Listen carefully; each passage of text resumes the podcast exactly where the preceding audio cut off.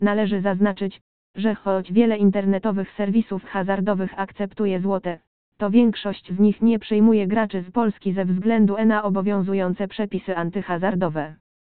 Polscy gracze na całym świecie wolą grać w złote, ponieważ znają tę walutę.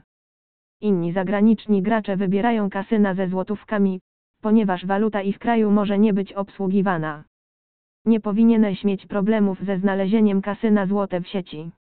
Z łatwością znajdziesz dokładnie taką stronę hazardową, jakiej szukasz, która oferuje wpłaty i wypłaty w złotówkach.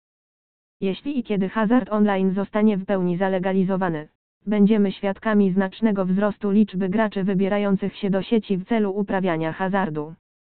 Eksperci przewidują, że udział obywateli w hazardzie internetowym mógłby przynieść roczny przychód w wysokości 12 miliardów złotych. Uważa się również, że legalizacja hazardu online przyniosłaby rządowi w ciągu 10 lat przychody w wysokości 42 miliardów złotych. Tak więc wszystkim Wam życzymy powodzenia i mamy nadzieję, że w niedalekiej przyszłości będziemy z Wami w Poker Roomie.